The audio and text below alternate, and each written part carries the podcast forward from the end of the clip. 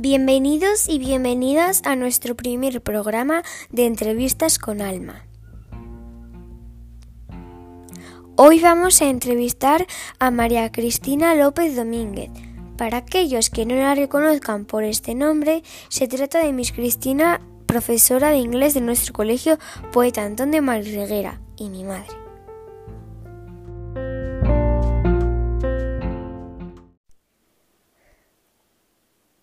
Buenas tardes, Cristina. Bueno, todos te conocemos por ser profesora, pero ¿cuánto tiempo llevas trabajando en centros educativos? Uy, espera, que tengo que calcular. A ver, 2009 son 11 años, porque estamos en 2020, eh, más otros tres que estuve antes, o sea, 14 años llevo trabajando en centros educativos de primaria o secundaria, que también di clases en secundaria. Pues ya habéis escuchado, lleva trabajando 14 años como, como profesora, pero ¿alguna vez has sido directora? Sí, he sido directora. Eh, hace unos años, antes de venir al Poeta Antón, que en el Poeta llevo ya seis años, creo que este es el, el séptimo, pues antes de venir al Poeta yo estuve trabajando en un colegio en Lastres y allí me tocó ser directora. Éramos muy pocos profes, había muy pocos niños y éramos cuatro profes nada más y alguno le tenía que tocar y me tocó a mí ser directora. Muy interesante. Eh, ¿Siempre quisiste ser profesora? ¿De pequeña también? Pues la verdad es que, bueno, yo empecé a estudiar inglés cuando tenía vuestra edad, 10 años, la verdad. No os penséis que llevo hablando inglés desde que era chiquitita, chiquitita. Empecé con 10 años, mucho más tarde de lo que empezasteis vosotros. Y me gustaba tanto, me lo pasaba tan bien, me gustaba muchísimo aprender inglés y yo decía, quiero ser profesora de inglés. Pero claro, antes de eso quise ser otras cosas y después con el tiempo quise ser otras. Eh, luego, bueno, pues con el tiempo vas cambiando de opiniones y de ideas y, y, al final, pues mira, terminé siendo profesora de inglés, que era una de las cosas que quería ser de pequeña. Pues ya habéis oído, a ver, como muchos y muchas niños y niñas, que igual de pequeños queremos ser profes, astronautas, veterinarios, mm, señoras y señores del tiempo, pues igual de mayores queremos ser, yo que sé, futbolistas, cantantes, bailarines, profesores también. Varía mucho con la edad. Lo que está claro es que lo que quieras ser de mayor, lo que te propongas, eh, tienes que luchar por ello. Las cosas solas no vienen, hay que trabajar para conseguir lo que uno quiere. Claro está. Eso también cuenta en los estudios, en los exámenes y todo eso. Y yo os animo a todos a que luchéis por vuestros sueños. Muchas gracias, Cristina. Ahora mismo mmm, todos sabemos que estamos pasando por una pandemia y estuvimos en cuarentena. ¿Tú cómo pasaste la cuarentena? Pues en mi casa, encerrada, como todos. bueno, la verdad que no lo lleve mal, ¿eh? Tengo que decir que no lo lleve mal. Sí que es verdad que hay gente que lo lleva un poquito peor, pero yo estaba bien en casa. Estaba, a lo mejor llevaba tres semanas sin salir y no tenía problemas. No, no me costó para nada. No, me adapté muy bien. Me adapto bien a todas las situaciones. La verdad, creo que soy una persona que se adapta bien a, a todo. No me costó. ¿A ti te costó? La verdad que a mí al principio sí. Al cabo de un mes y medio ya me acostumbré porque llevaba tanto tiempo que dije, es que tengo que aceptarlo, que no puedo claro. pasar así tan agobiada tanto mm. tiempo, porque yo quería salir, quería ver a mis amigos, quería ir al colegio, me aburría a veces, mm. pero oye, bueno, me entretenía un poco con las tareas que nos ponían, eran divertidas. Aquí la entrevistadora se convierte en entrevistada. es verdad, por lo visto. bueno, ¿y crees que la vacuna será efectiva al coronavirus? Porque están diciendo que lo van a hacer ahora. Bueno, efectiva hasta cierto punto, tampoco creo yo que esté muy claro cuánto tiempo durará esa efectividad, porque también se está viendo que la gente que tiene anticuerpos eh, puede volver a reinfectarse. Entonces no sabría decir la efectividad que pueda tener. Sí que creo que puede ayudar a frenar un poquito el avance. No sé si conseguiremos que desaparezca. Mm, eso habrá que verlo con el tiempo, porque todavía se desconoce un poquito este virus y, y bueno, y cómo funciona, si, si es como el de la gripe, que cada año vamos a tener uno diferente. Bueno, hay todavía muchas cosas por ver. La verdad que no me atrevo a decir nada seguro porque no, no soy científica y ni los científicos lo tienen muy claro. Pues la verdad que tiene razón. eh, ahora sí, a ver, ya hemos visto que los porcentajes de efectividad de que nos va a, que la vacuna nos va a proteger de, de todo, de que no vamos a coger el coronavirus, no es 100%. Y luego que, que la vacuna, que si funciona, funciona, casi todas las vacunas tienen casi, casi, casi el 100%. Algunas tienen el 90 con, con algo, otras con, el 92 con algo. No tienen el 100%, pero nos aseguran bastante que nos la podemos poner. ¿Crees que va a tener algún efecto secundario esta vacuna? Hombre, todas las vacunas mm, tienen algún pequeño riesgo de efectos secundarios. Todas. ¿eh? Eh, aunque sean casos muy mínimos, una persona por cada un montón de miles, ¿sabes? Pero 100% seguridad no, no existe, pero sí que es verdad que las vacunas son bastante seguras. Yo espero, confío en que no se hayan querido apresurar a, a sacar esta vacuna y que sea segura para la gente, que es lo más importante, que podamos querer librarnos del coronavirus, pero de una manera segura. Yo también pienso igual. Eh, ¿Y tú te pondrás la vacuna de los primeros, de los que van a esperar a que otros se la pongan, o no te, las, no te la pondrás directamente?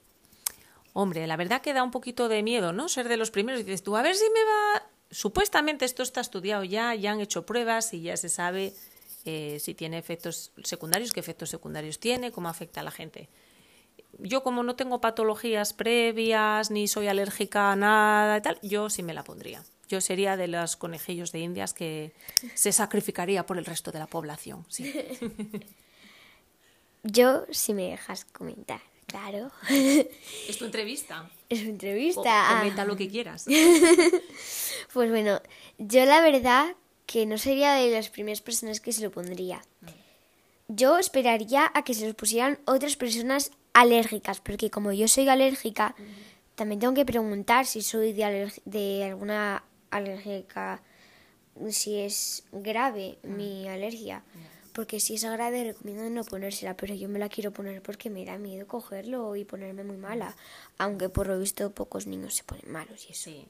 Tenéis que tener en cuenta que lo, para los niños eh, no, no hay tanto riesgo como para los mayores. El riesgo cero no existe, hay que tenerlo claro, pero sí que es verdad que para los niños es muchísimo menos agresiva que para, que para los adultos. Somos los adultos y sobre todo la gente mayor eh, los que más perjudicados salen. Ahí tienes razón, como en casi todo. bueno, bueno. Al ser madre, pues ya ves. Eh, ¿Y tú de dónde crees que apareció el COVID-19? ¿De dónde crees que salió? Hombre, hay muchas teorías por ahí. La verdad que yo soy partidaria de la teoría de la evolución, perdón, y de la selección natural. Yo creo que es una evolución, como todos los virus han evolucionado y a veces se producen, perdón, ¿eh? que me atraganté.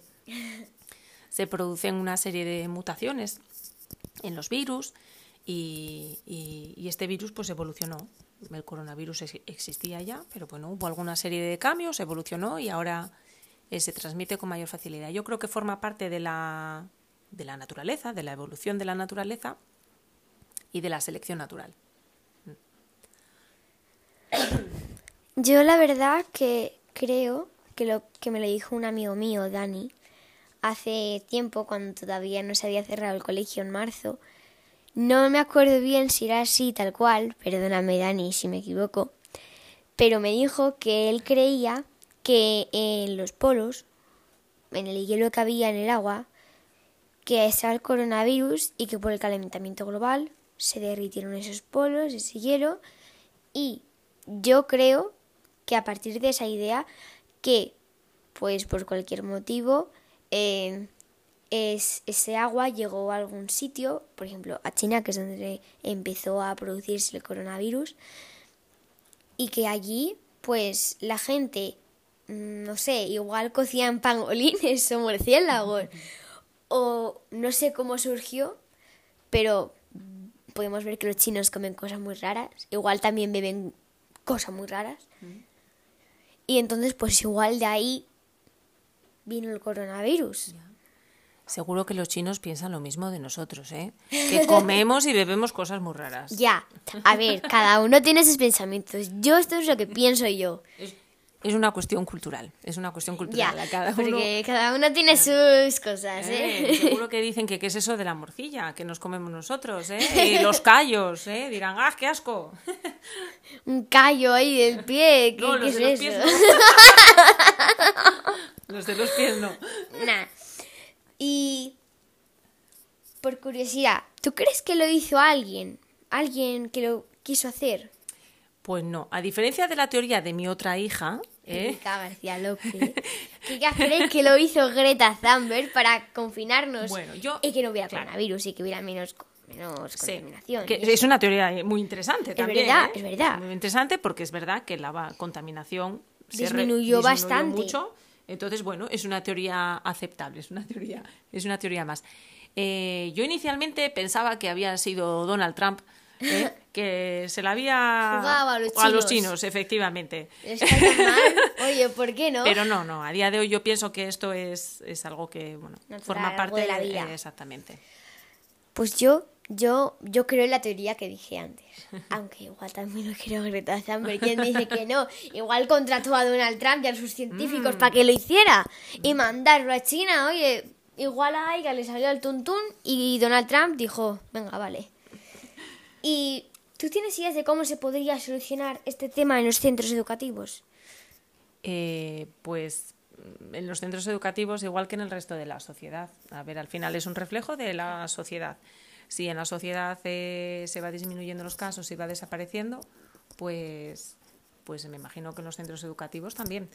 Eh, lo que sí que creo es que al final la mascarilla se va a convertir en un complemento más de nuestra Vida cotidiana, sí, de nuestra día vestimenta, día. de nuestros nuestro atuendo y, y porque sí que es verdad que también estamos viendo que se reduce el riesgo de co- contraer otro tipo de enfermedades, como está ocurriendo ahora con la gripe o con virus gastrointestinales, que en el cole normalmente Hay muchos, muchos. bichos intestinales. Claro, es bastante frecuente que los niños se pongan mal del estómago y, y está habiendo menos casos. ¿no? Ahora, sobre las vacaciones de Navidad, porque queda poco, quedan unas semanas ya. Y que justo después de acabar el colegio tenemos Nochebuena y después Navidad. Mira tú por dónde. Y tú, sobre eso, ¿qué tienes pensado hacer en Navidad, y en Nochebuena y en Nochevieja y en Año Nuevo? Pues mm, tirarme en el sofá, tirarme a la bartola y descansar. O sea, vida sedentaria. Juanjo, tapa los oídos. Vida sedentaria. No nos riñas, eh, que esto lo estamos dando en natural. No riñas por esto porque, a ver, son fiestas, no vamos a estar por ahí ape- coronavirus. me apetece descansar. Eh, lo de comer no tanto, porque lo que no me gusta de las navidades es que al final se come mucho y me lleno mucho, y luego me duele la tripa y no, no me sienta muy bien comer tanto. Eh, Yo no me gustan las comilonas, pero sí que me gusta estar, estar salir de fiesta, salir a tomar algo con los amigos y eso la verdad que este año no lo vamos a, va a poder, hacer. hacer. Entonces, bueno, como no se va a poder hacer lo que a mí me gusta, pues me gustaría descansar un poquito para llegar luego en enero con energías ahí al cole ¿eh? y volverme loca en clase. Y meter mucha caña a los niños ahí y poner muchos deberes. Eso ahí. Así que cuidado. Mira, a ver, no me dejes descansar mucho, que luego... Ya, ya. La controlo, tranquilo, tranquilo, la controlo. Y tú pasas las navidades y las fiestas con, con alguien más que tus convivientes. Pues no, no. Creo que estas navidades hay que tomarlo con calma porque, bueno, ya se está viendo ahora lo que está pasando en Estados Unidos después de Acción de Gracias, que viene a ser la gran celebración que hacen allí, más que la Navidad. Y, y 15 días después de Acción de Gracias está subiendo, aumentando muchísimo el número de casos. La ola está... Es un tsunami, ya no es una ola, es un Es que tsunami. no es una ola. Acabamos de ver en la tele los Y- gráficos y no es ni una ola. Y yo creo que tenemos que ser todos responsables para cuidarnos unos a otros ¿eh? y, y que la cosa, que vayamos todos bien, porque al final sabemos que los perjudicados no sois los niños, ¿eh? me gustaría decirlo, que, que aunque sí que hay niños que lo cogen y se ponen un poquito malos, eh, los que realmente se ponen mal es la gente mayor y tenemos que cuidarlos. La verdad que sí que esto del coronavirus está en nuestras manos, la mano de los niños. Tenemos que cuidarnos e intentar no visitar mucho a los abuelos, la verdad. Porque hay que intentar, si lo pasamos a ellos ya... hay que intentar reducir un poco los contactos. Sí. Eh, a ver, los que ya estamos teniendo los vamos a seguir teniendo, pero vamos a intentar no ampliar los contactos. Por ejemplo, a la Yaya eh, la vemos todas las semanas, entonces no creo que tenga ningún sentido que, re- que- que dejemos de verla ahora, Porque ¿eh? ya porque ya la estamos viendo. Pero no vamos a ampliar más contactos de Ya. los que ya estamos teniendo. Yo creo que sería lo sensato y lo prudente. Incluso podríamos in- disminuirlos Mm. un poco, tampoco excesivamente y no visitarla ni una vez al mes. Por ejemplo, los allegados ya no hace mucho ya que no los vemos. ¿eh? Ya. Familiares cercanos, nada más. Sí. Eh, pues mm, hasta aquí llega nuestra entrevista. Muchas gracias por tu tiempo y tu dedicación a esta, a esta entrevista. A ti por haberme invitado a participar. Nada, fue, es un honor. Y feliz Navidad, que tengas unas felices fiestas y hasta mañana. Igualmente, hasta mañana. Acabamos de entrevistar a María Cristina López Domínguez, o, vuelvo a repetir, si alguien no la reconoce así, Miss Cristina. Y buenas tardes a todo el mundo y hasta mañana. No se pierdan nuestra próxima entrevista. Adiós.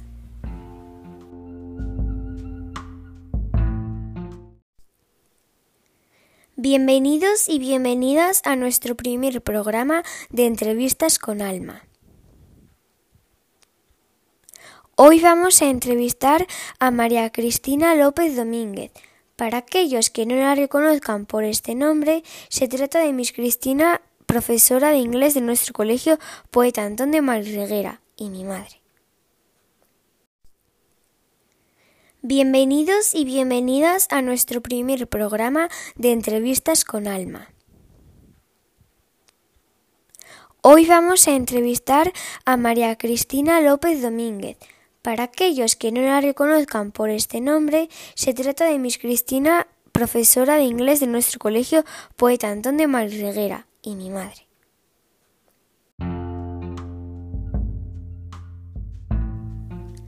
Hola, soy Alma García López y estoy aquí otra vez para hacerle por segunda vez una entrevista a María Cristina López Domínguez, ahora directora del Colegio Público Poeta Antón de María Reguera y también profesora de inglés del mismo.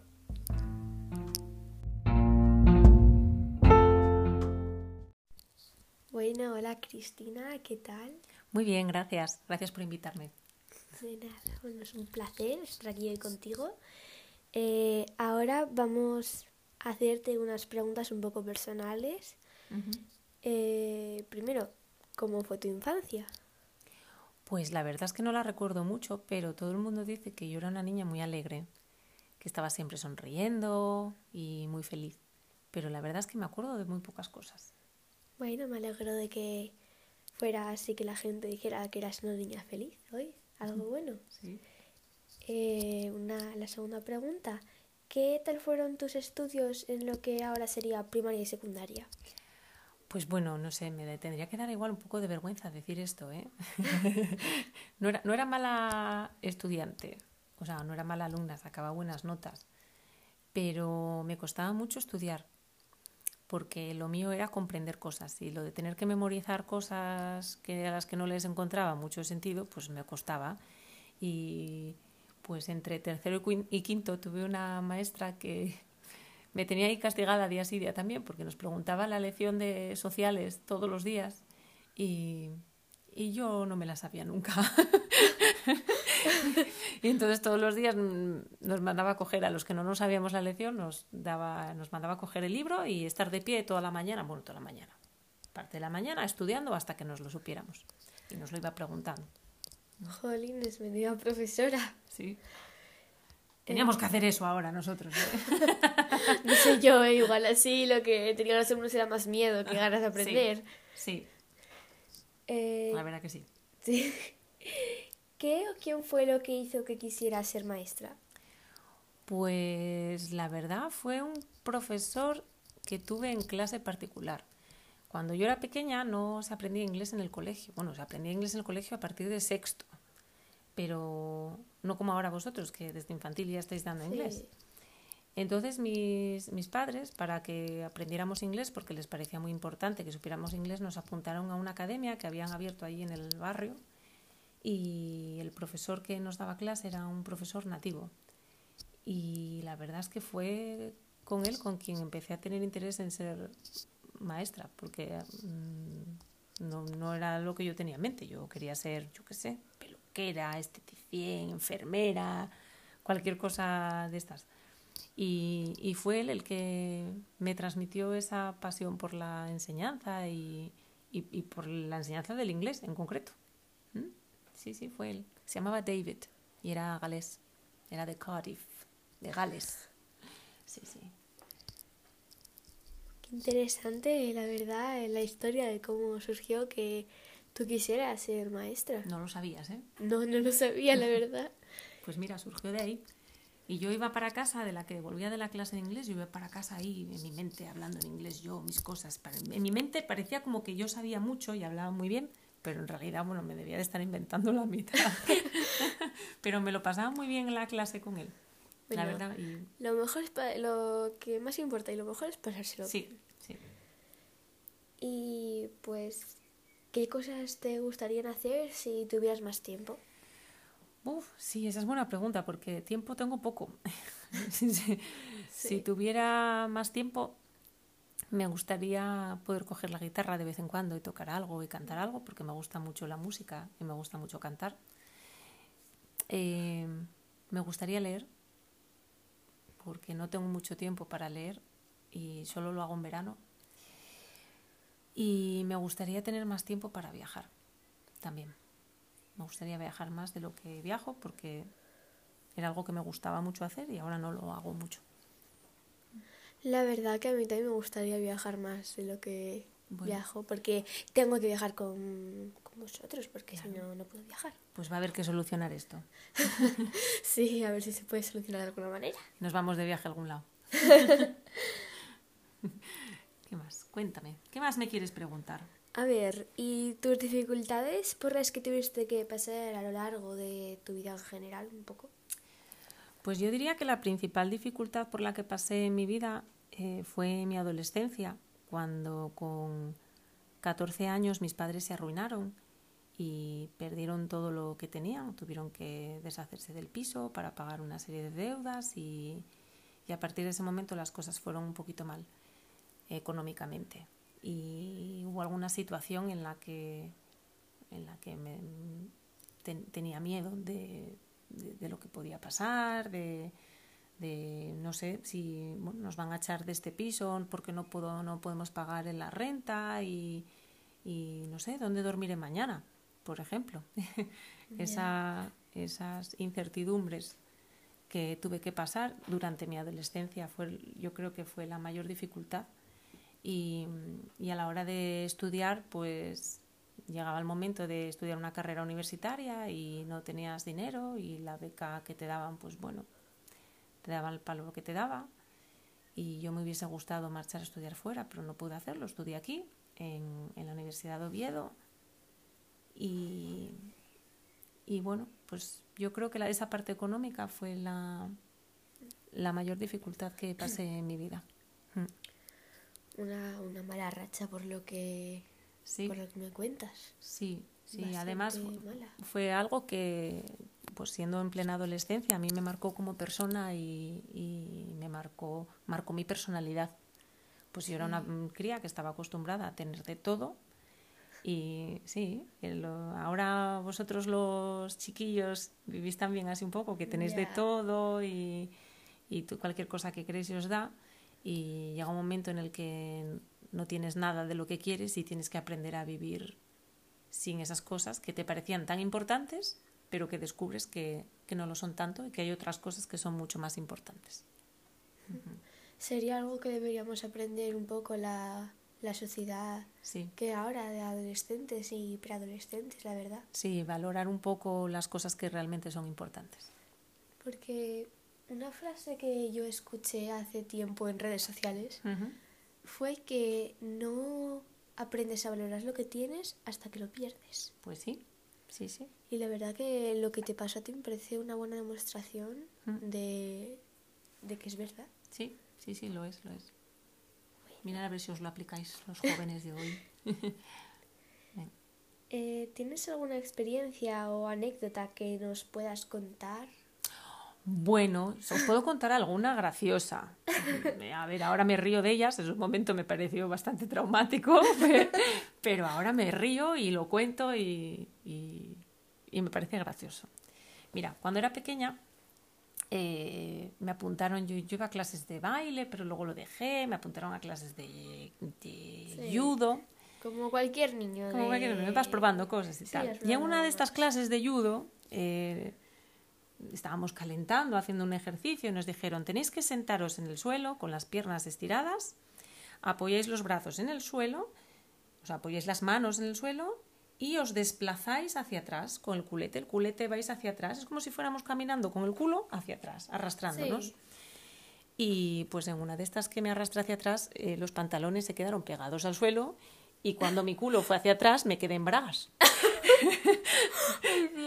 Y todo el mundo se empezó a reír de mí. En ese momento no me pareció nada gracioso, pero ahora lo cuento como anécdota graciosa que me pasó y que sí, efectivamente era muy gracioso. En ese momento, ya te digo que a mí no me lo pareció, dejé de ir ayudo de la vergüenza y dije, mamá, ¿no quieres más ayudo? Me apuntó a karate y bueno, fui probando luego otras cosas pero sí fue gracioso. Y otra cosa también graciosa que me pasó fue en esas clases de baile a las que me apuntaron. Eh, tenemos que hacer una función delante de todos los padres y madres en un teatro y bueno.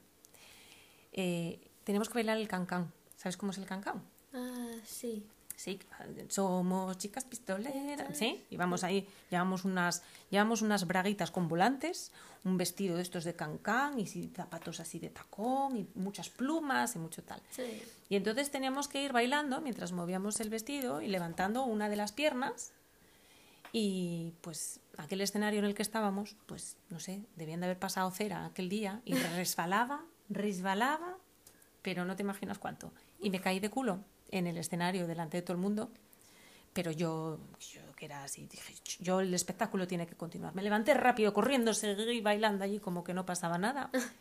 Y luego ya cuando acabó la función, salí del escenario y me puse a llorar desconsolada porque me había caído de culo en mitad del escenario. Normal, normal. Sí, y me recuerdo que mi madre me dijo, ¿qué te caíste?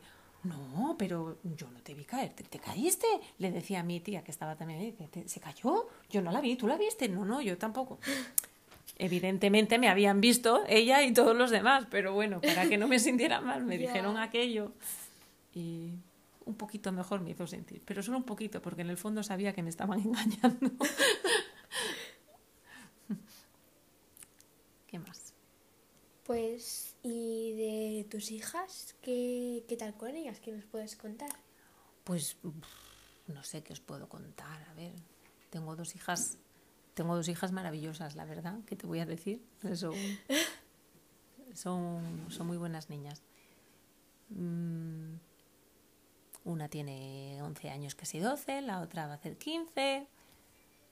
Adolescencia. Sí, sí adolescencia. Sí, pero te voy, a decir, te voy a decir una cosa que además mmm, igual me adelanto alguna pregunta que me vas a hacer.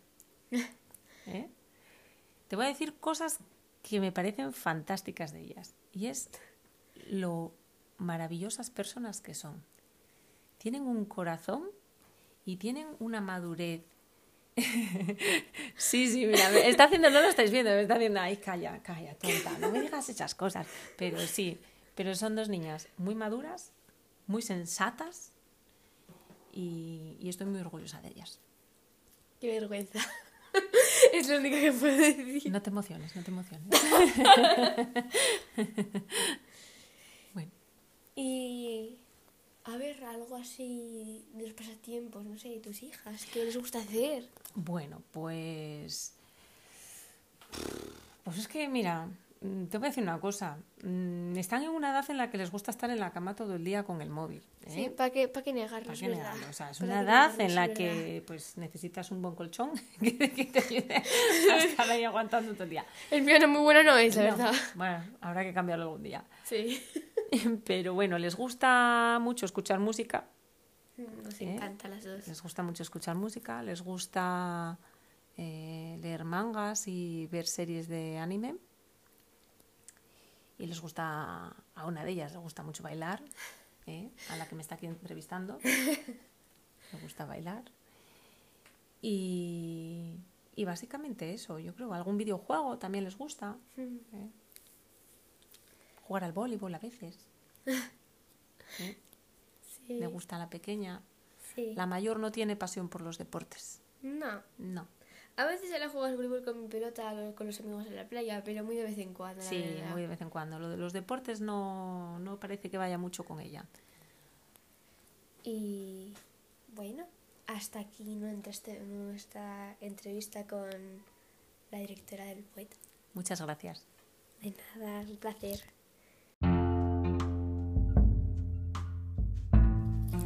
Bueno, hasta aquí nuestro episodio de entrevistas con la directora y profesora de inglés del poeta Anton. Eh, ha sido un placer estar con ella. Eh, la verdad que me he enterado de cosas que antes no sabía. Muy interesantes, la verdad. Y bueno, hasta otro día. Adiós.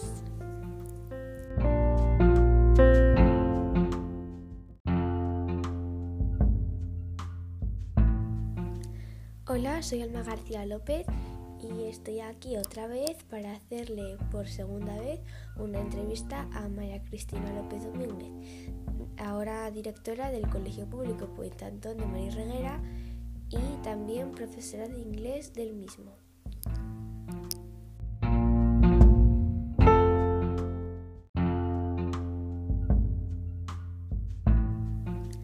Hola, soy Alma García López y estoy aquí otra vez para hacerle por segunda vez una entrevista a María Cristina López Domínguez, ahora directora del Colegio Público Poeta Antón de María Reguera y también profesora de inglés del mismo.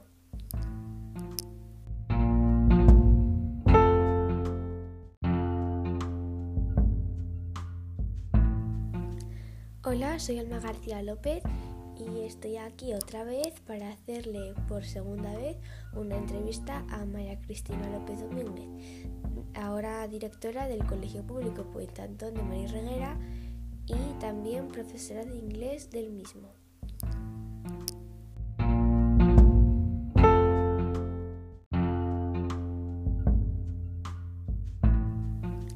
Hola, soy Alma García López y estoy aquí otra vez para hacerle por segunda vez una entrevista a María Cristina López Domínguez, ahora directora del Colegio Público Poeta Antón de María Reguera y también profesora de inglés del mismo.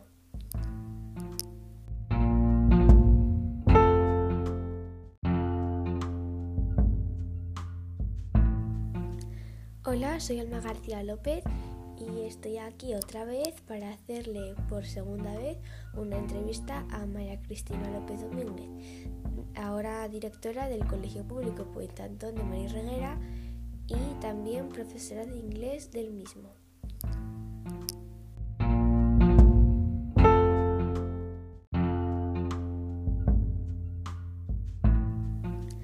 Hola, soy Alma García López y estoy aquí otra vez para hacerle por segunda vez una entrevista a María Cristina López Domínguez, ahora directora del Colegio Público Poeta Antón de María Reguera y también profesora de inglés del mismo.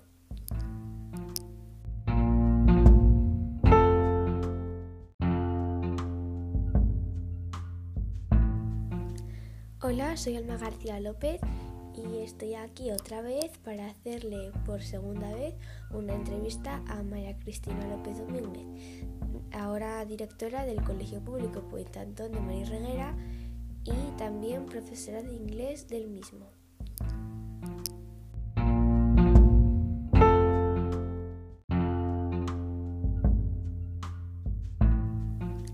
Hola, soy Alma García López y estoy aquí otra vez para hacerle por segunda vez una entrevista a María Cristina López Domínguez, ahora directora del Colegio Público Poeta Antón de María Reguera y también profesora de inglés del mismo.